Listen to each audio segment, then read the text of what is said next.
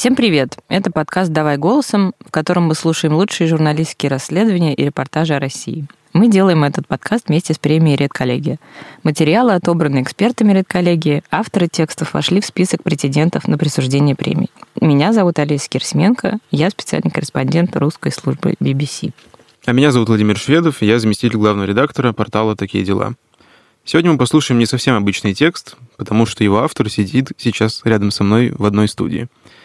Это материал Олеси Герасименко «Он же никто, просто ребенок, который ушел в лес». История эта очень долгая. Я знаю, что Олеся работала над материалом много, и результат получился, в общем, во многом ошеломляющий, потому что это именно тот текст, который, в общем, в интернете люди и читают. Не узкая профессиональная прослойка журналистов, которые отслеживают каждый материал Олеси, а очень широкая аудитория, которой интересны разные скандальные вещи, экстрасенсы, непонятные исчезновения, детективные истории. Текст действительно прочитали очень хорошо, прочитали люди, которые, может быть, не так уж часто заходят на BBC и тем более на гигантские лангриды, но это, эта история, она стала очень известной среди, скажем так, широчайшей аудитории российской. Поэтому тем интереснее, что получилось в итоге.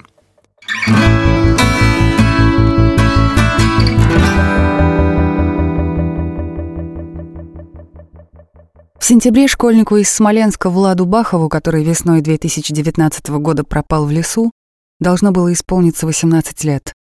Почти год подростка искали спасатели, военные, полиция и колдуньи. Дело о его исчезновении называют Смоленским Твинпиксом. В январском лесу было темно и холодно, Землю освещал луч фонарика от мобильного телефона. Отчим потерявшегося прошлой весной школьника Иван Фадеев стоял на коленях в луже из снега и льда и выл. Перед ним лежала белая ткань, на которую несколько часов назад следователи собирали кости человека.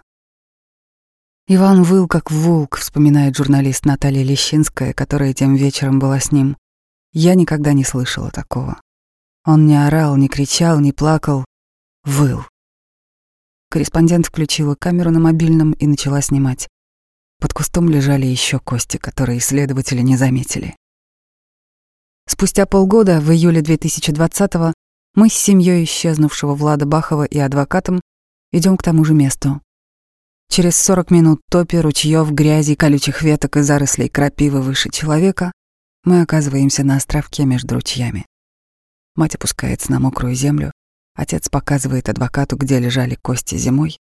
Отчим говорит, что вырытая следователями яма так и не затягивается. Второй год родители пытаются узнать, что случилось с их сыном, 16-летним школьником, который пропал в этом лесу 6 апреля 2019 года. 35-летний житель Смоленска Иван Фадеев, юрист, начал воспитывать Влада, когда тому было 5 лет. С родным отцом Влада Андреем Баховым Фадеев не общался. Жена Анастасия ушла к нему с ребенком и переехала в Смоленск. Но Влад обоих мужчин звал папами, к отцу в Демидов ездил на выходные, с Иваном делал уроки. Влад рано стал самостоятельным. Его младший брат, сын Анастасии и Ивана, родился в реанимации. Младенцу поставили 12 диагнозов в первую неделю жизни. Врачи уже махнули рукой, сказали, родите еще. У бородатого длинноволосого Фадеева от нервов тогда выпали волосы. Мальчика крестили с трубками и катетерами. Мать Анастасия легла с ним в московскую больницу. Предстояло восемь операций. Фадеев с Владом остались вдвоем. Тогда они особенно сошлись. И даже после развода с Анастасией в 2014 году отчим с подростком дружил. Сын из тех, кто послушает, но все равно сделает по-своему, чтобы убедиться, рассказывает мать. Характер его она описывает как вспыльчивый, но очень отходчивый а Фадеев как непроблемный, но ленивый. Как-то раз украл у родителей деньги. Выяснилось, что купил на них игрушечные пистолеты и раздавал младшим. Вообще всегда вписывался за младших и против несправедливости. Даже если обидчик был в два раза больше, все равно Влад лез к нему со словами «давай сначала меня бей тогда», вспоминает отчим. Он постоянно всем помогал, и своим, и посторонним, и детям. Заступался всегда, говорит мать. Он поэтому и хотел быть военным, защищать людей. За ним хвостиком ходил младший брат Сергей. Влад его везде водил, играл с ним и занимался. Малому мы не нужны, ему нужен Влад. Он его постоянно везде ищет. Во сне видит, вздыхает Фадеев. Родители не сразу сказали младшему, что брат пропал. Год говорили, что Влад служит на подводной лодке, и там нет связи. Только в мае 2020-го, когда первоклассник в слезах просил сказать правду, объяснили, мол, пропал, но правда, честно, очень сильно его ищем. Мальчик стал носить футболку «Я, мы, Влад Бахов», чтобы быстрее найти брата. Подростковый возраст у Влада начался, когда на него стали заглядываться девочки, вспоминает отчим. Он должен был поступать в Академию Александра Невского, но остался в школе на второй год. Из-за баб, машет рукой Фадеев. У него было одновременно по семь-восемь девушек. Он был умный, красивый, раздолбай. Бабы его и оставили на второй год. Подросток начал просить деньги. Фадеев устроил его на мойку к приятелю. Пояснил. «Я до того, как стать юристом, сам работал грузчиком, дворником. Ты тоже иди работай». Влад пришел три раза из десятимесячных смен. Фадеев отругал Влада, а потом, как обычно, очень переживал. Бывший панк, сам он работал с 15 лет, владел агентством недвижимости, открывал бильярдную с разрешенными драками, управлял клубом с показами артхаусного кино. Энергичным отчиму Влад казался инертным. На следующий день приехал к нему, говорю, я тебя люблю, но хочу, чтобы ты самостоятельный стал. Ты же крутой пацан, можешь хорошо устроиться, в Москву поедешь.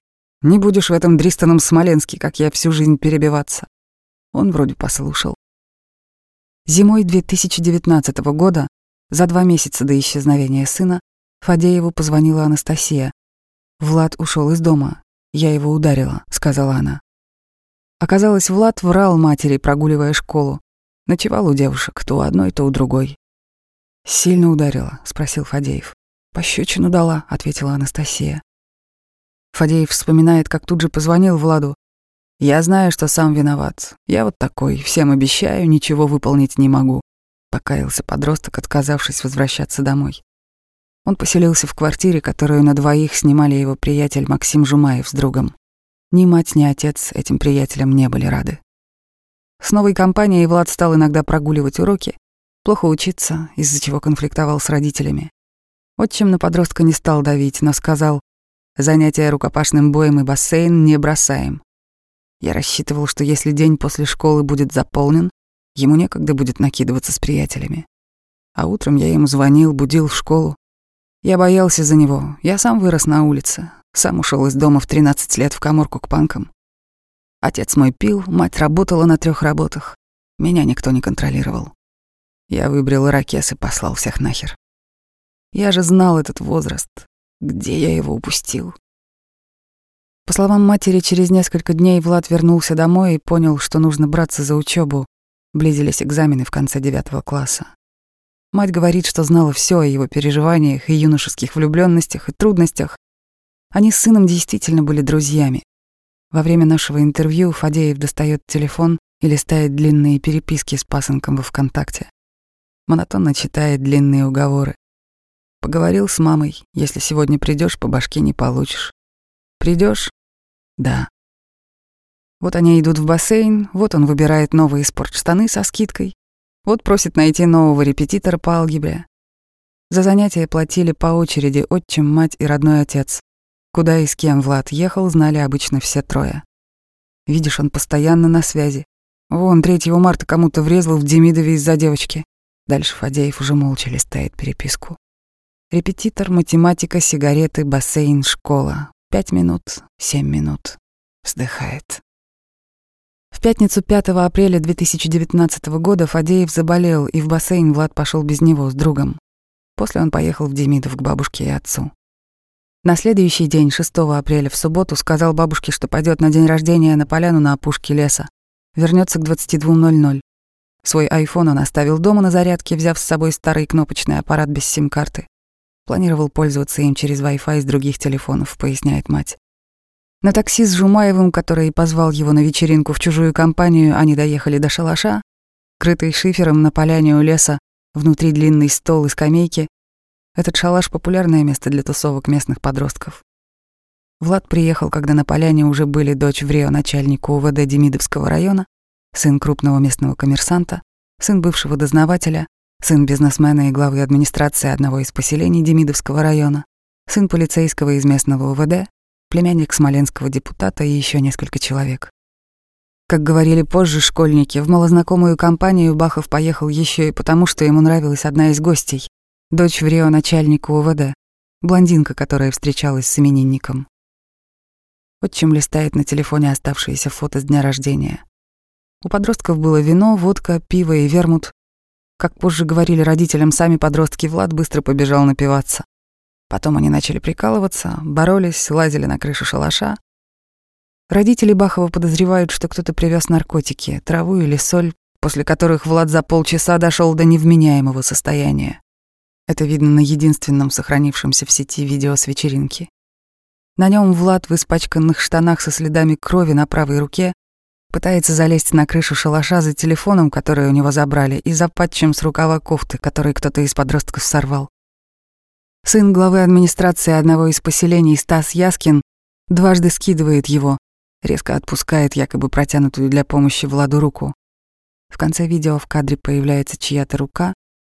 Человек снимает куртку и идет к Владу, ругается матом. А Влад уже хотел уйти, забрать телефон и уйти, твердит отчим, пересматривая ролик. После трех дней опросов жителей Демидова и Смоленска стало известно, что одним видео подростки не ограничились.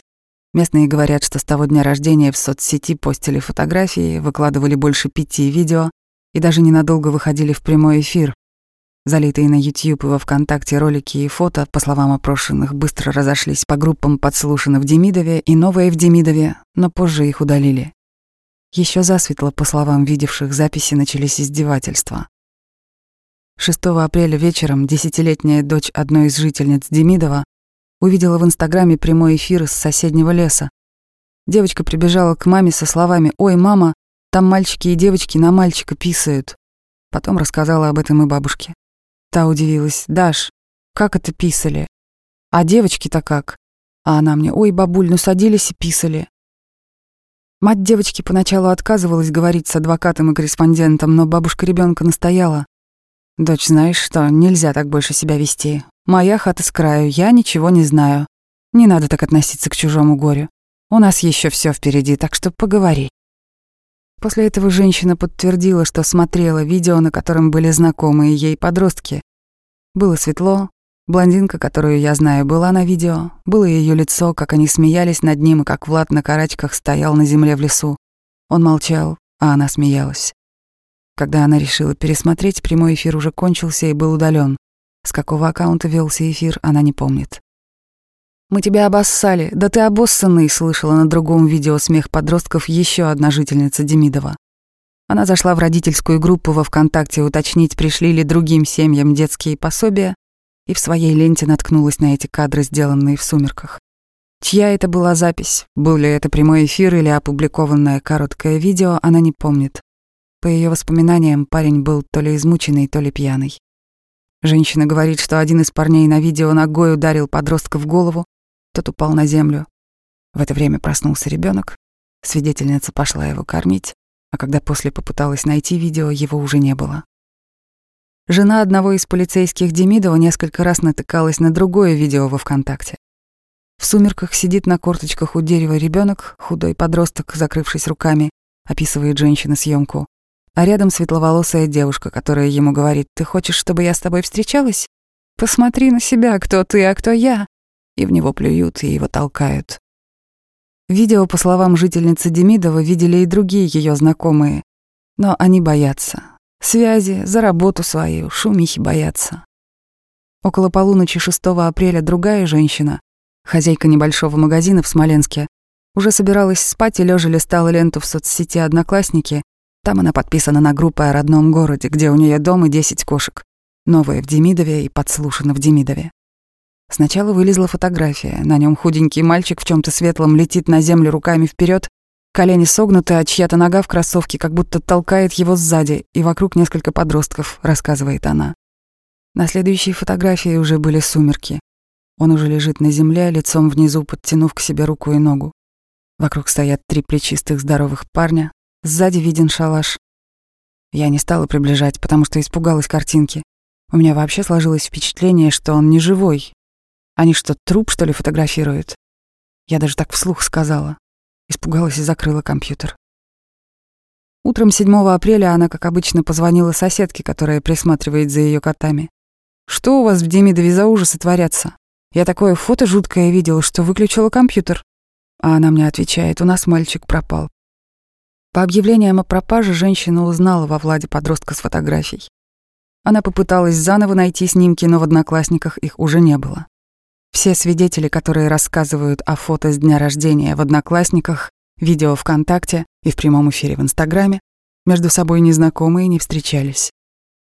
Следователи допросили только двух жительниц Демидова, но, как утверждают эти женщины, во время разговора убеждали их, что они лгут, мол, байки какие-то рассказываете.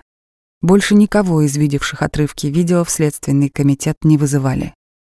В показаниях в уголовном деле и на вопросы журналистов половина подростков, которые были на дне рождения, вообще отвечали, что связи в лесу не было. Все участники дня рождения отказались общаться. 6 апреля в 23.30 отцу Влада Андрею Бахову постучали в окно. Влад исчез. Подростки сбивчиво говорили, что школьник пропал около 19.00, кто-то думал, что тот пошел в туалет, кто-то, что Влад сам поехал в город. Девушка-именинника успела позвонить отцу, и первым взрослым, оказавшимся на месте вечеринки, стал майор Дербанов. Поляну в это время убрали. К приезду полицейского или вместе с ним неизвестно. Обычно у этих шалашей, по словам местных, после выходных лежит гора мусора, но на этот раз после гульбы больше 13 подростков там не осталось ни окурка, ни бутылки. Забрали заодно рюкзак, кофту и кепку Влада, отдав их следователю только через три дня, кофту еще и постиранной. В воскресенье в восемь утра Фадеев сидел дома в Смоленске и давился кашей. Сильно болело горло. Позвонила бывшая жена, сказала, что Влад пропал в лесу. Отчим вспоминает, что сразу начал орать. Психанул, что не был в курсе, куда пошел Влад. Отец и отчим Влада не дружили, но Иван все равно сразу побежал собирать вещи. Звонил на работу отпрашиваться, там не сразу поняли. Мол, это даже не твой ребенок. Фадеев с матерью Влада доехали до поляны под Демидовым к полудню. На бревне сидел Андрей. До четырех ночи и с семи до одиннадцати утра, звавший сына по лесу. Выбегаем из машины, все стоят. Менты, народ, лесники, вспоминает Фадеев. Я им сразу, а чего вы стоите? Я заметался, надо же местных опрашивать, кому куда идти говорить. Я вообще человек активный, я человек-цель. У меня, Влад, недостигнутая цель. Я ее не могу закрыть для себя. Я его люблю. А еще в голове травма. Закрыть цель не могу.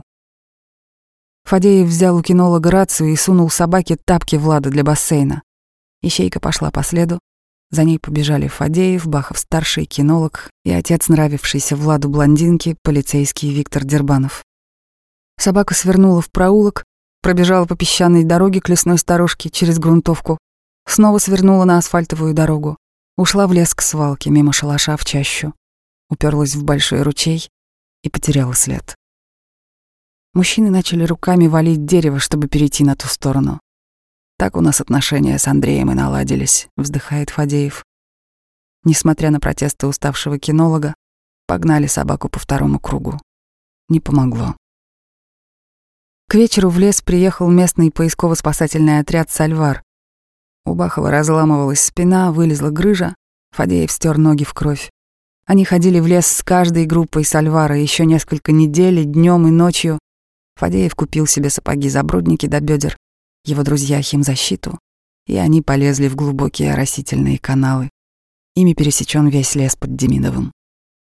Шли вброд, ныряли в болота и пруды, и в поисках тела забрасывали туда самодельные кошки, один день Фадеев провел в пруду недалеко от места обнаружения останков, обследуя крюками все дно.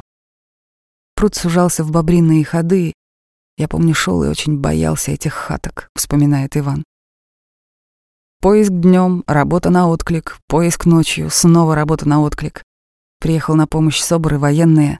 В цепочку вставали по 60-80 человек. Лес поделили на клетки по 500 квадратных метров, и поисковики обследовали их все на пятые сутки. «Лес для нас закрыт, мы все обследовали», — говорил тогда глава Сальвара. Через неделю следователи вызвали на подмогу московских поисковиков из Лиза Алерт. Те запустили коптер, отсняли сверху лес. Все кадры сотрудники отдали в Следственный комитет. Мы обошли все дома в деревнях. По ночам, когда Сальвар уходил, ехали туда искать, вспоминает Фадеев. Сараи, заброшки, дачи, мы заходили в каждый дом. Канавы, заброшенные дворы. Ходили с фонариками и проверяли. Местные знали, что случилось. Мужчин пускали на сеновалы, в подвалы и на чердаки. Мы думали все, что угодно, хоть что он дополз до деревни и лежит на дворе у какого-то деда, где нет ни телевизора, ни мобильной связи. Семья проверила все жилые, разрушенные и заброшенные дома в радиусе 25 километров от шалаша, где Влада видели последний раз. Мать вспоминает, что первые дни боялась найти тело сына где-то в кустах или под деревом. Мы в буквальном смысле руками рыли землю. За один день проходили от 10 до 20 километров. И так каждый день. Не спали, не ели, но искали. Сначала я действительно думала, что Влад просто заблудился, а потом возникло чувство, которое сложно передать словами. Чувство страха, вспоминает мать Бахова. К родителям, рассказывает Анастасия, начали подходить знакомые со словами о видео, где Влада били и на него мочились. Мы стали понимать, что подростки скрывают от нас происходящее у шалаша. Я хотела гнать от себя мысли, что случилось что-то плохое, но опять же мы стали понимать, что Влад никуда не уходил. Он просто не смог бы. Он всегда возвращался домой и знал, что его ждет бабушка, которую он никогда не подводил. За это время никто из двенадцати подростков не помогал в поисках. Единожды вышел один приятель, вспоминает Фадеев. Вел себя очень подозрительно, прошел один прочес и вскоре ушел в армию по контракту. 8 апреля Следственный комитет возбудил уголовное дело по статье 105 Уголовного кодекса Российской Федерации «Убийство». У следователей есть ведомственная инструкция и приказ главы комитета. Если пропал несовершеннолетний, сразу возбуждать дело по этой статье, чтобы иметь больше возможностей для поиска. Когда Андрей, Настя и Иван после ночных поисков ездили опрашивать свидетелей и строчили ходатайство об их допросе, то решили, что следователи не делают просто ничего, они от меня шугались, как от чумного, слали нахер, а я опять к ним. Сам искал камеры слежения, сам приносил списки очевидцев. Они не относились к нам серьезно. Следачка при обыске у Андрея дома шутила. «Ой, может, ты его тут прикопал?» Всем было весело, все считали нас шутами. Почему так относились? Часть народа знали правду и молчали, а часть думали, что просто пьяный ушел в лес. И кто он такой? Он же никто. Просто ребенок, который ушел в лес. Она тогда еще не знала, что будет ходить сутками по лесу и заниматься этим делом больше года, так что в конце концов заработает нервный срыв. Журналист Наталья Лещинская взялась писать о поисках. Ее заметки и интервью расходились по местным блогерам, соцсетям и форумам, а Владе Бахове начали писать другие СМИ, а почтовый ящик корреспондента ломился от желающих помочь в расследовании. С мая 2019 года на семью Влада обрушились блогеры и экстрасенсы. Контакты Баховых опубликовали на эзотерических форумах. Все лето родителям чуть ли не через день писали ясновидящие из Китая, Японии, Германии, Польши, США, Беларуси, Канады. Версии были однотипные. Его задушила девушка, когда он, будучи девственником, попытался склонить ее к физической связи. А когда поняла, что Влад мертвый, она его расчленила, и его закопали в болото. У меня карта выпала на эти координаты, копайте в том углу. Отчаявшиеся к тому времени родители слушались, брали лопаты и шли в лес копать. Мы реально начали в это верить. Внутри ада сделаешь что угодно, объясняет Фадеев. Приезжал в Демидов мусульманский маг из Москвы, оказавшийся впоследствии гастарбайтером. Долго искал, а потом начал проклинать семью Баховых черной магией, потому что родители отказались давать свои волосы и кровь для ритуалов. Другая колдунья из Смоленска обняла Фадеева со словами «Я знаю все. По ее словам, Влад был в портале. Он зашел внутрь, надо было сделать шаг назад, а он повернулся, так и застрял. Теперь выйдет через 30 лет, но можно вытащить. Нужен человек и хлеб. В лес пошел отец, Андрей. Они с этой бабой обнимали дуб, на хлеб пытались за руку его вытащить. В итоге колдунья сказала ждать. Всем ведунам Баховы оплачивали дорогу, жилье, еду. Они искали Влада по лесу с бубном и двумя шаманами. Они ночевали в лесу на рунах. Они объезжали Смоленскую область с маятником в руках, искали животных, в которых он переселился. Один раз вышла лосиха, и экстрасенс сразу такая «Вот она, смотрите», — вспоминает отчим. В трехста километрах от Смоленска Фадеев поверил другой колдунье и начал рыть яму. Женщина сказала, что там под землей куртка Влада лежит. Мы сделали все. Я знал, что это хрень, соглашается отчим. Но говорил себе, убеди, что это нужно. Я хотел знать, что я сделал все, на что был шанс. Родственники Влада сами звонили известным экстрасенсам но кто-то просил 30 тысяч рублей только за первый разговор, у кого-то прием стоил 200 тысяч. В сентябре 2019 года одна из местных блогеров рассказала Фадееву, что в ее деревню приезжает канал ТНТ снимать битву экстрасенсов. Женщина, у которой все родственники перевешались от алкоголизма, вспоминает Фадеев, написала в редакцию письмо о том, что ее семейство прокляли. Монах, кровь, кровь, кладбище и телевизионщики к ним поехали. Решили попробовать выйти на профессионального экстрасенса. Когда приехали, поняли, что редакторы к героям не подпускают. Всех экстрасенсов держали в отдельном деревенском доме и по одному вывозили на место съемок колдовать. Фадеев после нескольких безуспешных попыток подойти к экстрасенсам встал покурить с водителем. Тот оказался местным. Иван начал рассказывать о своей беде. Водитель сказал, что знает всю историю. «Брат, «Может у тебя машина сломаться?» — спросил тогда отчим Влада. «Да», — ответил водитель. Через 15 минут в машину Фадеева, которую тот подогнал вместо якобы сломавшейся, сел экстрасенс. До места съемок ехать было около пяти минут. Иван включил первую передачу. На заднем сиденье сидела Настя с разложенными фотографиями сына. Иван начал скороговоркой. «Добрый день, у нас такое случилось. Пропал ребенок. Просто посмотрите на фото пять минут. Умоляю вас». Экстрасенс согласилась. Начала гипнотизировать фото. Руны достала колдовать. А мы едем, клуб уже рядом, вспоминает Фадеев. К машине бросается редактор, я блокирую двери. Через окно прошу дать пять минут времени. Сотрудница в шоке. Кто вы такой, что вы делаете? Вы срываете съемку. А я ей кричу, сука, у нас ребенка убили. Ну войди ты в положение. Фадеев возил экстрасенсов всю ночь до пяти утра. Каждому они с Настей рассказывали свою историю. За китаянкой бегали по съемочной площадке. Уговаривать пришлось с переводчиком. Сотрудники передачи чуть Фадеева не отдубасили. Китаянка сказала самоубийство, девушка в реке.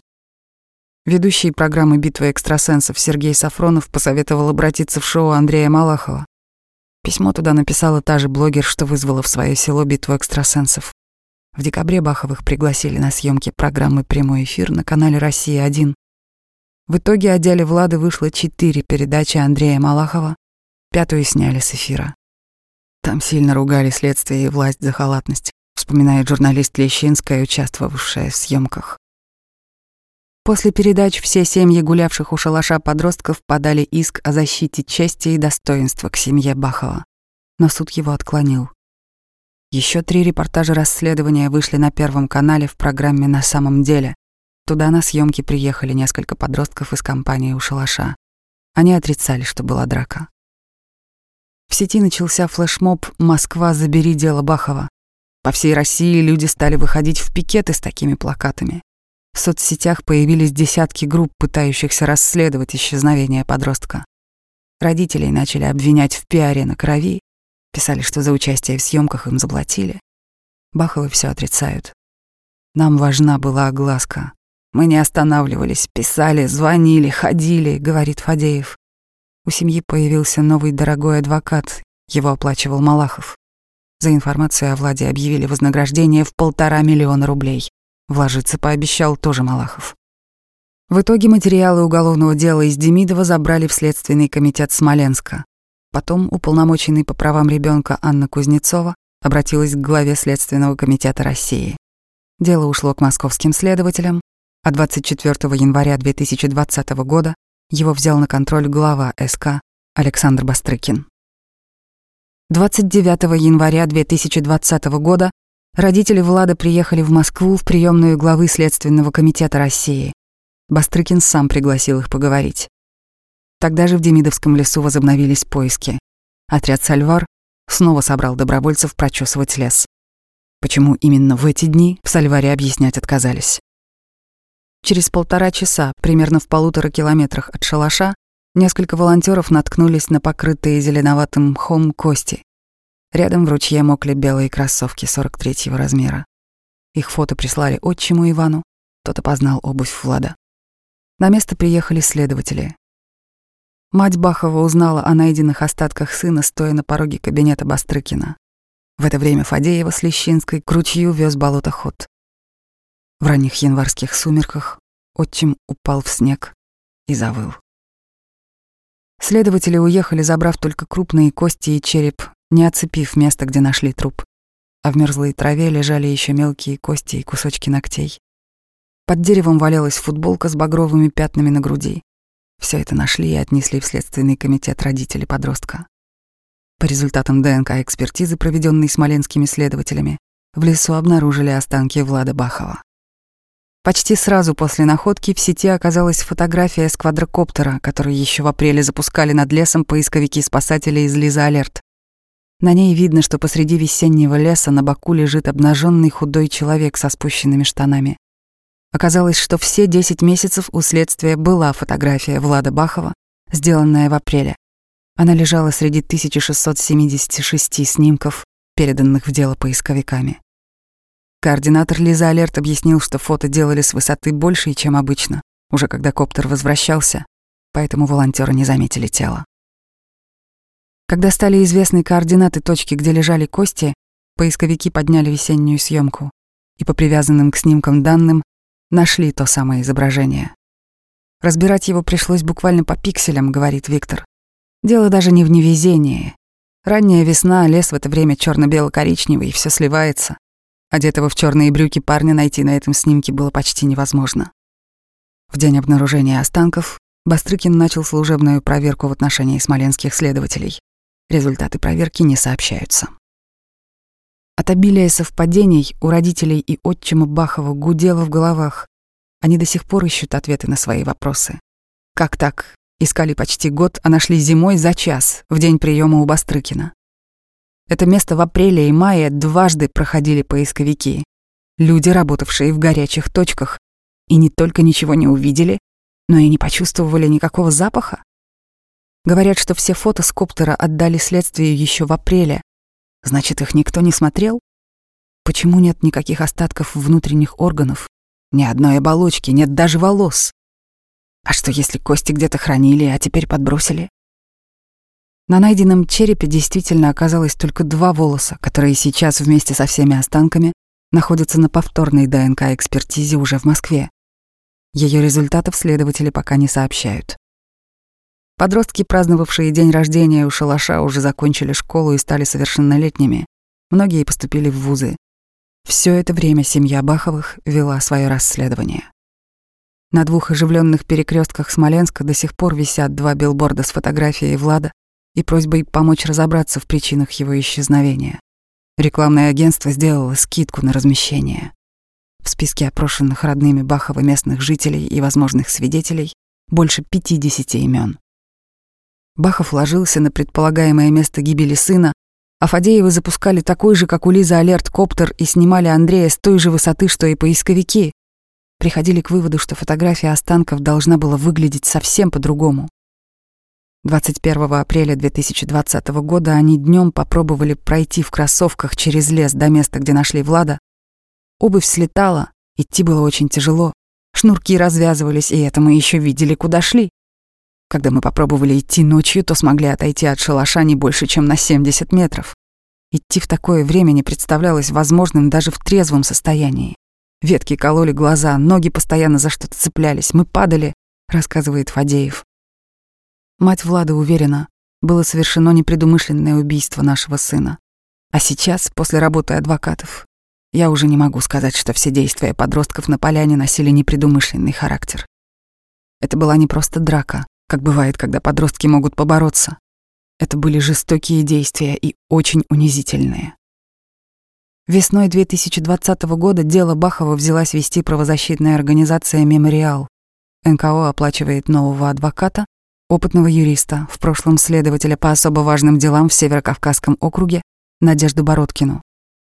Мемориал увидел в деле отсутствие эффективного расследования. Обычно такие дела бывают на Северном Кавказе, но этот случай показывает, что неэффективное расследование бывает в любом регионе, И не только попыткам и насильственным исчезновениям, которые совершают силовики, говорит юрист организации Марина Огольцова. Зимой мемориал планирует подавать иск в Европейский суд по правам человека. Семья Бахова, по мнению координатора Лиза Алерт Виктора Дулина, просто не может смириться с банальностью происходящего. По его словам, детей высокопоставленных родителей по телевидению просто затравили. Местные блогеры сделали на этом деле отличный пиар. А на самом деле история банальна. Компания много пила, мальчик отошел в какой-то момент и заплутал. Пройти там, несмотря на версии блогеров, он мог, утверждает Дулин. Мы в свое время нашли бабушку в лесу за Владимиром, которая была за несколькими двухметровыми каналами, полными воды. Моя группа из десяти профессиональных человек шла туда три часа днем. Бабушка 80 лет оказалась в середине этой разработки. Ее нашли с воздуха дельтапланом. Как она туда попала? История у всех одинаковая. Вместе с темнотой на заблудившегося наступает страх, объясняет Дулин. Адреналин начинает вырабатываться в таких количествах, что человек, тем более молодой, проходит такие буреломы и продирается через такие чащи, что в обычной жизни невозможно представить. По одной из версий, Влад мог убежать в лес от издевавшихся над ним подростков. В ту ночь под Демидовым было минус 2 градуса по Цельсию. Школьник в одной футболке мог заблудиться, стал трезветь, кружил по лесу, обессилел, упал, уснул и больше не проснулся. К утру он мог уже быть без сознания, говорят поисковики, поэтому и не отзывался на крики.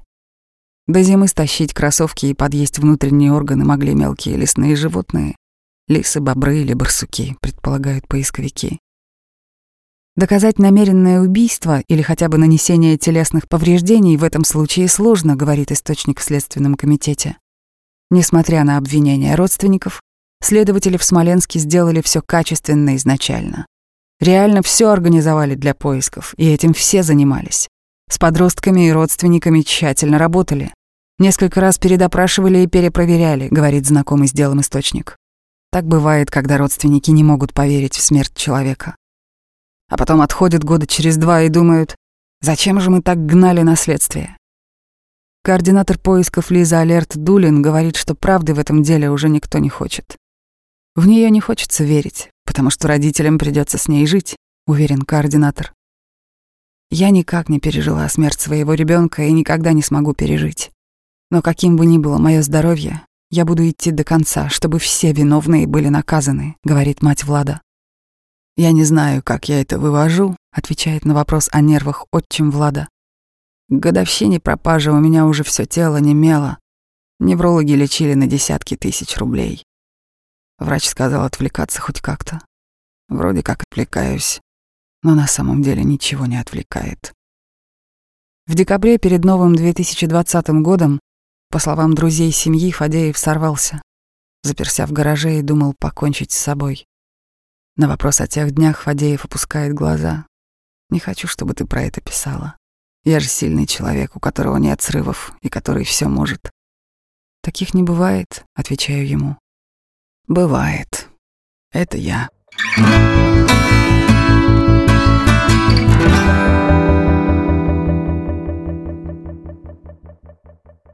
Итак, мы послушали текст «Он же никто, просто ребенок, который ушел в лес» специального корреспондента BBC Олеси Герасименко.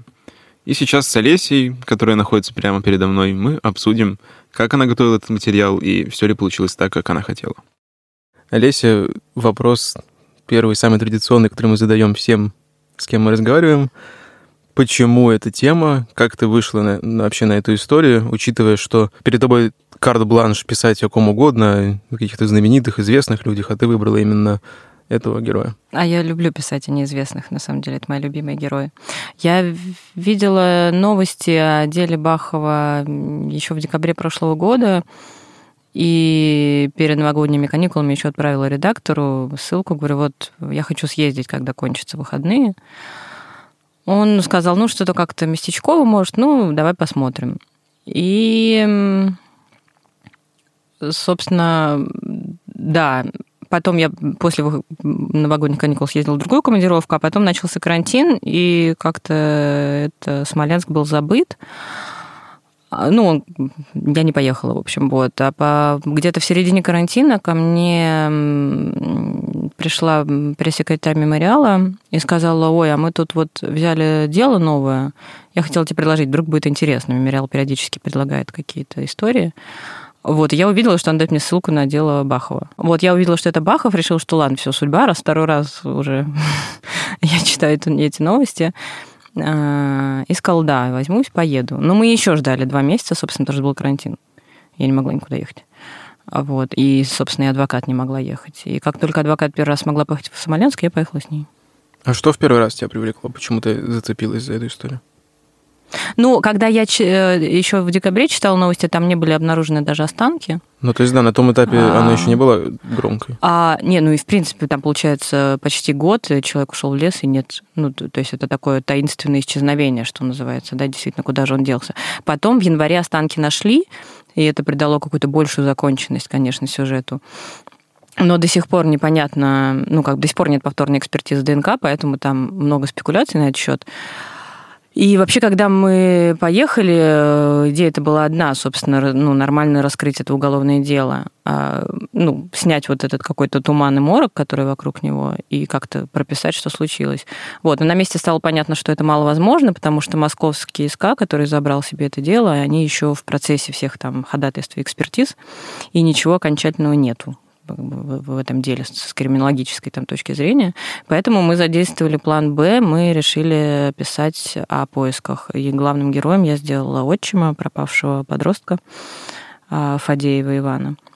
Осознанно совершенно мы это делали. Просто многие пеняют, что почему текст не про мальчика, а про какого-то совершенно другого дядю. Ну, меня... вот, я просто хочу сказать, что это было осознанно, это, это, это не как случайно раз, так по-моему, вышло. очевидно, но интересно, да, про этот туман и морок, потому что общее ощущение текста такого, что этот туман и морок там вот вовсю разлит по да, тексту, и никакой да. ясности, в принципе, да. не возникает. Ну, и его, ее и нет. Ну, это, это очень ну, это последствия большого человеческого горя, вроде, с одной стороны, очень такого обычного, к сожалению, ну, смерть человека в семье, да, а с другой стороны, именно из-за характера и какого-то мировоззрения отчима, это вот обычное человеческое горе, оно стало делом, э, в хорошем смысле делом, да, там, и стало волновать очень многих. Это же по его инициативе все, все там общественные компании произошли, и он не сдавался и стучался на федеральные каналы, и к экстрасенсам он бегал везде.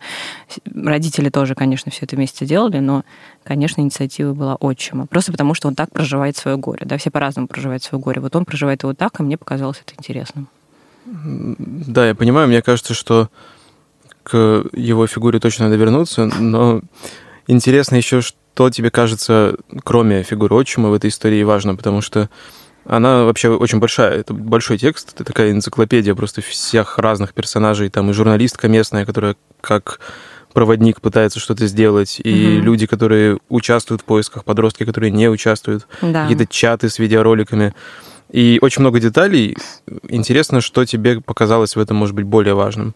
Ну, самым важным и с точки зрения журналистской удачи, так называемой, конечно, для меня там глава, где мы находим а, свидетелей, которые видели ролики, видео, фотографии, э, где запечатлены издевательства над пропавшим мальчиком. Ты смотрела эти ролики? А, нет, в том-то и дело. Их есть только люди, которые рассказывают, что их видели. И есть э, единственный сохранившийся ролик, где ну, такого прямого издевательства нет. Там видно, что просто Влад очень пьян, и он пытается залезть на крышу этого шалаша, а его, ну, ему якобы помогает, а потом отпускает руку. Ну, такие угу. как бы э, э, задиры подростки. А, вот. Но это очевидно, что это не единственный ролик с поляны. Невозможно представить себе вечеринку современных 12 несовершеннолетних детей без э, роликов, фотографий, стримов и, и инста э, постов, селфи и всего остального. Вот, поэтому, когда они пытались первоначально там брать позицию, что нет, да там не было связи, мы ничего не снимали, они это, конечно... все просто. Они все поудаляли, да. Они все поудаляли. Следователи сначала считали, что вот родители врут, рассказывая о том, что были другие ролики, что есть свидетели, которые видели другие видео. Вот. Но Мы с адвокатом ходили по домам, я проверяла, что это совершенно не связанные между собой люди. Я сама искала, кто еще видел, просто спрашивала у всех подряд, действительно, методом тыка. И ну, там их нашлось больше 10 человек. Никакого резона врать им нету. Многие говорили анонимно, э, при этом адвокату давали свои данные, и адвокат все это в дело просит сейчас включить, ходатайствует перед следователем. Вот. Э, ну, в общем, вот с точки зрения такой как бы расследовательской работы, вот эта глава, она там самая важная в тексте, конечно. Потому что, да, разумеется, доказать, наверное, там по 105 осознанное убийство не получится, его, скорее всего, и большинство считает, что и не было. А Но... ты считаешь, что это было именно убийство? Ну я, ну, ну, я не следователь, я не люблю выдвигать версии, но мне близка та версия, что были издевательства на грани с избиениями, от которых он пытался убежать, и убежал, собственно, из-за этого погиб. Ну, есть чувство, что он, в принципе, был предоставлен сам себе, этот пропавший парень. То есть как-то на, всей, ну, на всем протяжении своей жизни он немножко выпадал, может быть, за счет э, фигуры отчима, потому что отчим мне не показался частью этого местного сообщества со своим рассказом там про панков и каким-то беспокойством о ребенке тебя не было чувства, что он немножко... В смысле, что он слишком заботливый отец для ну, что, тип, что, да, что России? Он, что он выпадает. То есть есть образ такого маленького городка э, российского, там какого-то из глубинки. Ну да, тут где все такое болото немножко. чувак. Да, где все mm-hmm. уже там на все смотрят сквозь пальцы. Ну, в общем, какой-то такой кисель, в котором они все варятся. И есть фигура этого отчима, которому вообще больше всех надо, он беспокоится. Ну, он пассионарий, конечно. Да, да при этом у него, может быть, какие-то методы иногда глупые, как с этими экстрасенсами, но зато ему не ну, все зато равно. движение, да. Э, ну, э, ну, именно потому, что он вот такой пассионарий, и как бы у меня нет ощущения, что Влад там как-то сам по себе рос. Да нет. У меня нет ощущения у них какой-то неполной семьи, даже несмотря на то, что вроде там был развод и все такое. Я действительно просила там показать переписки. Он, правда, был каждый день на связи. А, ну, с мамой он вообще жил дома, и еще потом младший брат, который довольно сильно его к дому привязывал, да, он, да, младший брат сильно заботился, все это рассказывают. То есть такого перекати поля ощущения у меня не сложилось от подростка. Это, ну, это подростковый возраст, да, был. Ну, ну кто не ругался был, да. с мамой в подростковом возрасте, да, это как бы такое, ничего тут неожиданного нету. А отец как-то ушел в отказ, да? Он... А, нет, он не ушел в отказ, мы ездили вместе все вот Ну, его на фото много, а в тексте почти нет. А, да, ну, я говорю, так как мы решили делать э, историю про поиски и про отчима, угу. а не про Влада и его семью. Да, отца там практически нет. Ну, он такой, в принципе, молчаливый мужик. Хороший, на самом деле. Хороший. Но, опять же, для моего варианта угла этой темы интервью с ним... А ты поняла, что нужно строить все, отталкиваясь от того, чему уже на месте? Да, только на месте, конечно. Так мы ехали, вот, ну да, разобрать уголовное дело. Но когда я поговорила с адвокатом, мы поняла, что у нас не будет никаких сейчас документов, ни новой ДНК-экспертизы еще она не готова просто вот ее нет пока, до сих пор, кстати, нет. А, ни материалов пока полных нет даже у адвоката. И Следственный комитет официально отказался про это дело говорить, потому что они очень обижены за наезд на смоленских следователей, которые, опять же, семья Баховых э, сначала там как-то... Ну, она жаловалась на них, да, они жаловалась, что смоленские следователи не расследовали, поэтому, собственно, поэтому они просили отдать Москву это все дело. Вот. А московские следователи считают, что на самом деле все было сделано правильно, и это просто как бы семья немножко не знает, в какую сторону и дальше двигаться. Ну вот, и когда я поняла, что этого ничего не будет, понятно, что про уголовное дело без э, контакта со следователями и без его материалов писать невозможно. Поэтому мы решили писать, вот, да, созвонившись, решили писать про поиски. Что поиски, конечно, история, на мой взгляд, даже ну, по-моему, даже выиграла от этого. Да, да, более запутанная. И... Но она показывает прекрасное человеческое горе. То есть как написать про попавшего в лесу школьника? Ну, к сожалению, такое случается, да, и жалко всех. А... Но как об этом рассказать еще раз, так, чтобы это не выглядело, ну, вот еще один сложный, грустный случай из Центральной России, как бы, да, не очень понятно. А вот тут вот получилось. Именно потому что какое-то все время какие-то действия вот эти непонятно к чему приведшие, но они все время происходили, да, и вот люди горевали активно.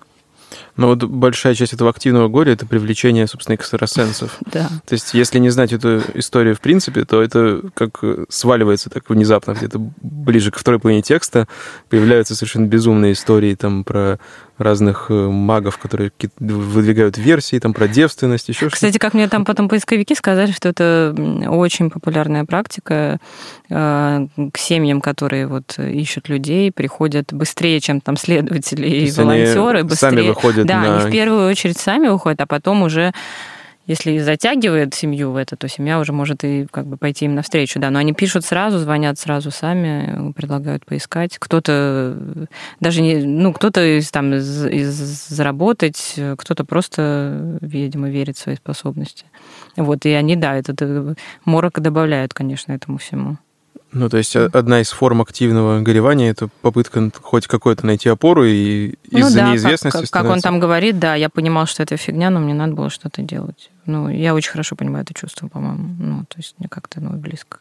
Делать любую хрень, только чтобы не сидеть и не смотреть, не понимать, что случилось. Мне прислали какие-то знакомые, приближенный, ну, как бы вырезанный кадр а, из съемки Лиза Алерт а съемка была только у, соответственно, поисковиков Лизы Алерт и у следователей потому что они отдали. Ну, поисковики должны отдавать все следователям. Вот, они отдали. Там было около пяти тысяч кадров, по-моему. Вот. И то, как родители увидели этот кадр, конечно, там такая фотография, ну, там очень хорошо видно, как лежит э, обнаженный, худой э, человек э, посреди леса. Очень такая тоже кадр из какого-нибудь True Detective. А, вот. И, конечно, они совершенно окончательно сошли с ума, подумали, да как же так? Ну и понятно, что это как раз весна ранняя, то есть это вот не сейчас сняли, ну то есть не, не в январе, когда они это нашли, а, фотографию. Вот. Как мне объясняли в Лизе Альерт, но не показали оригинал, поэтому только с их слов, значит, что он, э, этот кадр, он там буквально на само это тело, оно в углу, чуть ли не в самом обрезанном, ну уже вот в конце, там, на углу фотографии, э, очень удаленное, и это были последние кадры, когда дрон пролетал над лесом просто, чтобы сфотографировать всю площадь его, и пропустить вроде как было легко. Ну, по, есть, по словам По их Лиза, словам, это все реально просто они не заметили. Э, да, они так и сказали, что мы тоже, на самом деле, даже осматривали, и, ну, исследователи должны были отсматривать. Но вот так бывает, что мы не заметили. Он сказал, что это, ну, трагическая случайность. Ну, и, а, ну, и как бы он считает, что все равно был уже труп неживой человек, поэтому, ну, ну да, это делали примерно через 6 дней после пропажи. То есть, по сути, бы это ничего не изменило, только, может быть, ну нет, это бы изменило поиск. все, потому что когда нашли в январе только кости, остаются огромное количество вопросов у семьи, где внутренние органы, например, там нет ни единого, ну ни единой оболочки, нет одного органа, где волосы, у него были густые темные волосы, скальпа нет есть только череп. Вот. Э, почему там кроссовки в ручье, еще что. Ну, в общем, очень много вопросов, которые, если бы тело было телом, а не скелетом, там были бы ответы. Ну, раны, да, были бы заметны, какие-то ссадины, еще что-то можно было экспертизу провести. А теперь, например, если даже допускается, что его били, только если будет там сильное какое-нибудь там черепное ранение, это может быть видно на костях, но кости все целые, они вообще не повреждены. Ну, в общем, это бы многое объяснило. Морг бы это сняло, конечно, если бы они тогда нашли через То есть неделю. спустя 6 дней там еще больше можно бы установить Конечно, да, да, да, конечно. Чем в январе, когда там просто только кости, да и то не, не все. Там растасканные как-то. Но сейчас можно считать, что активная фаза все закончилась, больше никаких резких выводов и перемен не Ну, произойдет. должно быть какое-то решение следователей, да, будут они закрывать это дело, или они сочтут э, делать открытое по 105, ну, просто потому что процедурно всегда открывается 105, если пропадает несовершеннолетний. Это там давнее распоряжение Бастрыкина еще, даже, даже до Бастрыкина. Вот. И им надо что-то с этим делом предпринимать, то ли закрывать и объявлять, что нет состава преступления, ну, по 105 там, скорее всего, не будет состава преступления, они будут другие бы какие-то статьи подошли, но не знаю, захочет ли СК их э, заново возбуждать. Я знаю, что сейчас вот этих свидетелей, которые у меня в, в тексте без фамилии, ну, чтобы э, сохранить их там для уголовного дела. Вот я знаю, что с ними сейчас разговаривают, тогда просто которые видео смотрели. Может быть, это что-то изменит, там переквалификация, возможно, не знаю. Вот, то есть сейчас все, все, что может произойти, это со стороны СК. Почему, как ты думаешь, так много внимания получилось к этому делу? Благодаря рвению отчима? Или ну, это как- да, это семья, которая не сдавалась. И, конечно, это Малахов, пять, переда... пять или четыре, я забыла, пять или четыре передачу Малахова. Э, Не следует недооценивать наше федеральное телевидение. А, Вот. Ну и Малахов действительно, говорят, там вписался, очень переживал. А, То есть для него это было не просто ремесло, он реально как-то Да, ну вовлекся. про Малахова, на самом деле, вот говорят о многих случаях, в которых он участвовал, что он, правда, очень, э, в общем, хочет помочь и очень часто вовлекается в эти истории. Такой добрый. Вот, когда Мгм. фамилия Малахов, все время звучит рядом слово «добрый». Прям, надеюсь, правда так. Вот. Ну, конечно, и телевидение. А, Ну и плюс, на самом деле, что в Смоленске, что в этом Демидове ничего подобного никогда не происходило. То есть я, я у них спрашивала, у вас ча- часто там в лесу дети пропадают, или там, может, грибники пропадают, или у вас какие-то драки, какие-то, что-то происходит. У них ничего такого не было. Довольно спокойное место. Потому что в целом по стране-то дети пропадают Кон- часто. Ну, конечно, ну и вообще криминальных кейсов очень Ну да, много. да. А вот там именно действительно не очень там такая какая-то плачевная статистика, совершенно нормальная, ровная. И для них это еще как бы было таким бомбой такой из-за этого, что вроде как живем тут спокойненько у леса. Там охотничьи угодья, там всякие заповедники, там довольно ну, приятно, правда.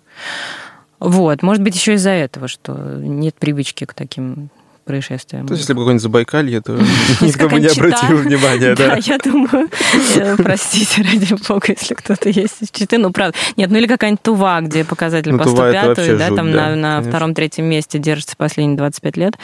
Наверное, это бы не, было, не вызвало такого А внимания. что тебе меньше всего нравится? Что тяжелее всего в таких текстах дается? Тяжелее всего. Ну, я считаю себя очень психически устойчивым человеком. Возможно, это смешно прозвучит. Вот. Но, в принципе, я считаю себя довольно спокойной и такой закаленной.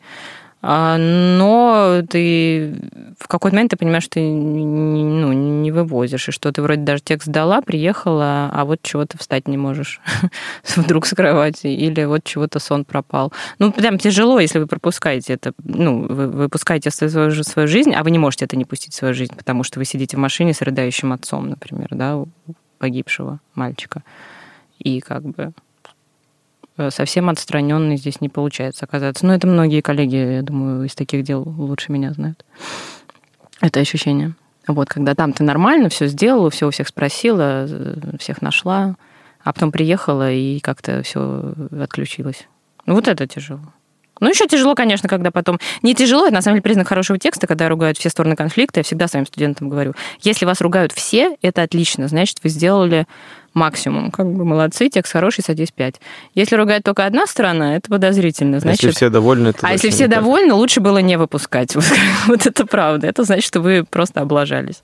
Вот. Но это действительно, я правда так считаю. Но, конечно, когда очень сильно все ругают, тоже уже как бы так Тяжело, становится да. не по себе, да. Хочется как-то уже залезть куда-то под одеяло и не видеть. Ну, а к слову про залезть, вот как ты потом переключаешься, как приходишь в себя, что ты делаешь? Да ни- никак. Не берешь Ну- какой-нибудь отпуск там маленький? Ну, ну, и так как ты заметил, как я не очень много пишу, я довольно медленно в выборе темы и сбора фактуры, поэтому... Да нет, я стараюсь сразу, на самом деле, искать новую историю. Я прям сразу ищу, я Да, заметила. не ждешь там. Ну, мне, Отхода. меня это отвлекает. Я Мгм. сразу ищу. Потом я, она может там не выиграть, я могу ее не выбрать, но я сразу иду и читаю всякие новости, всякие другие региональные сайты, пишу знакомым адвокатам. В общем, вот такой В поток. общем, отличный способ э, отдохнуть от работы, написать всем контактам, найти еще работы. Ну да, ну это отвлекает. э, Для меня это и есть переключение. Ну, поспать я еще люблю. Вот всем того и желаю. Олеся, спасибо, Тебе спасибо. за такой подробный рассказ об этом тексте. Действительно замечательный. Советую вам его еще раз посмотреть, почитать, увидеть фотографии, может быть, больше узнать о этой истории, потому что она того стоит. С вами был подкаст «Давай голосом», наш автор сегодняшнего текста Олеся Герасименко и Владимир Шведов. Пока. Счастливо.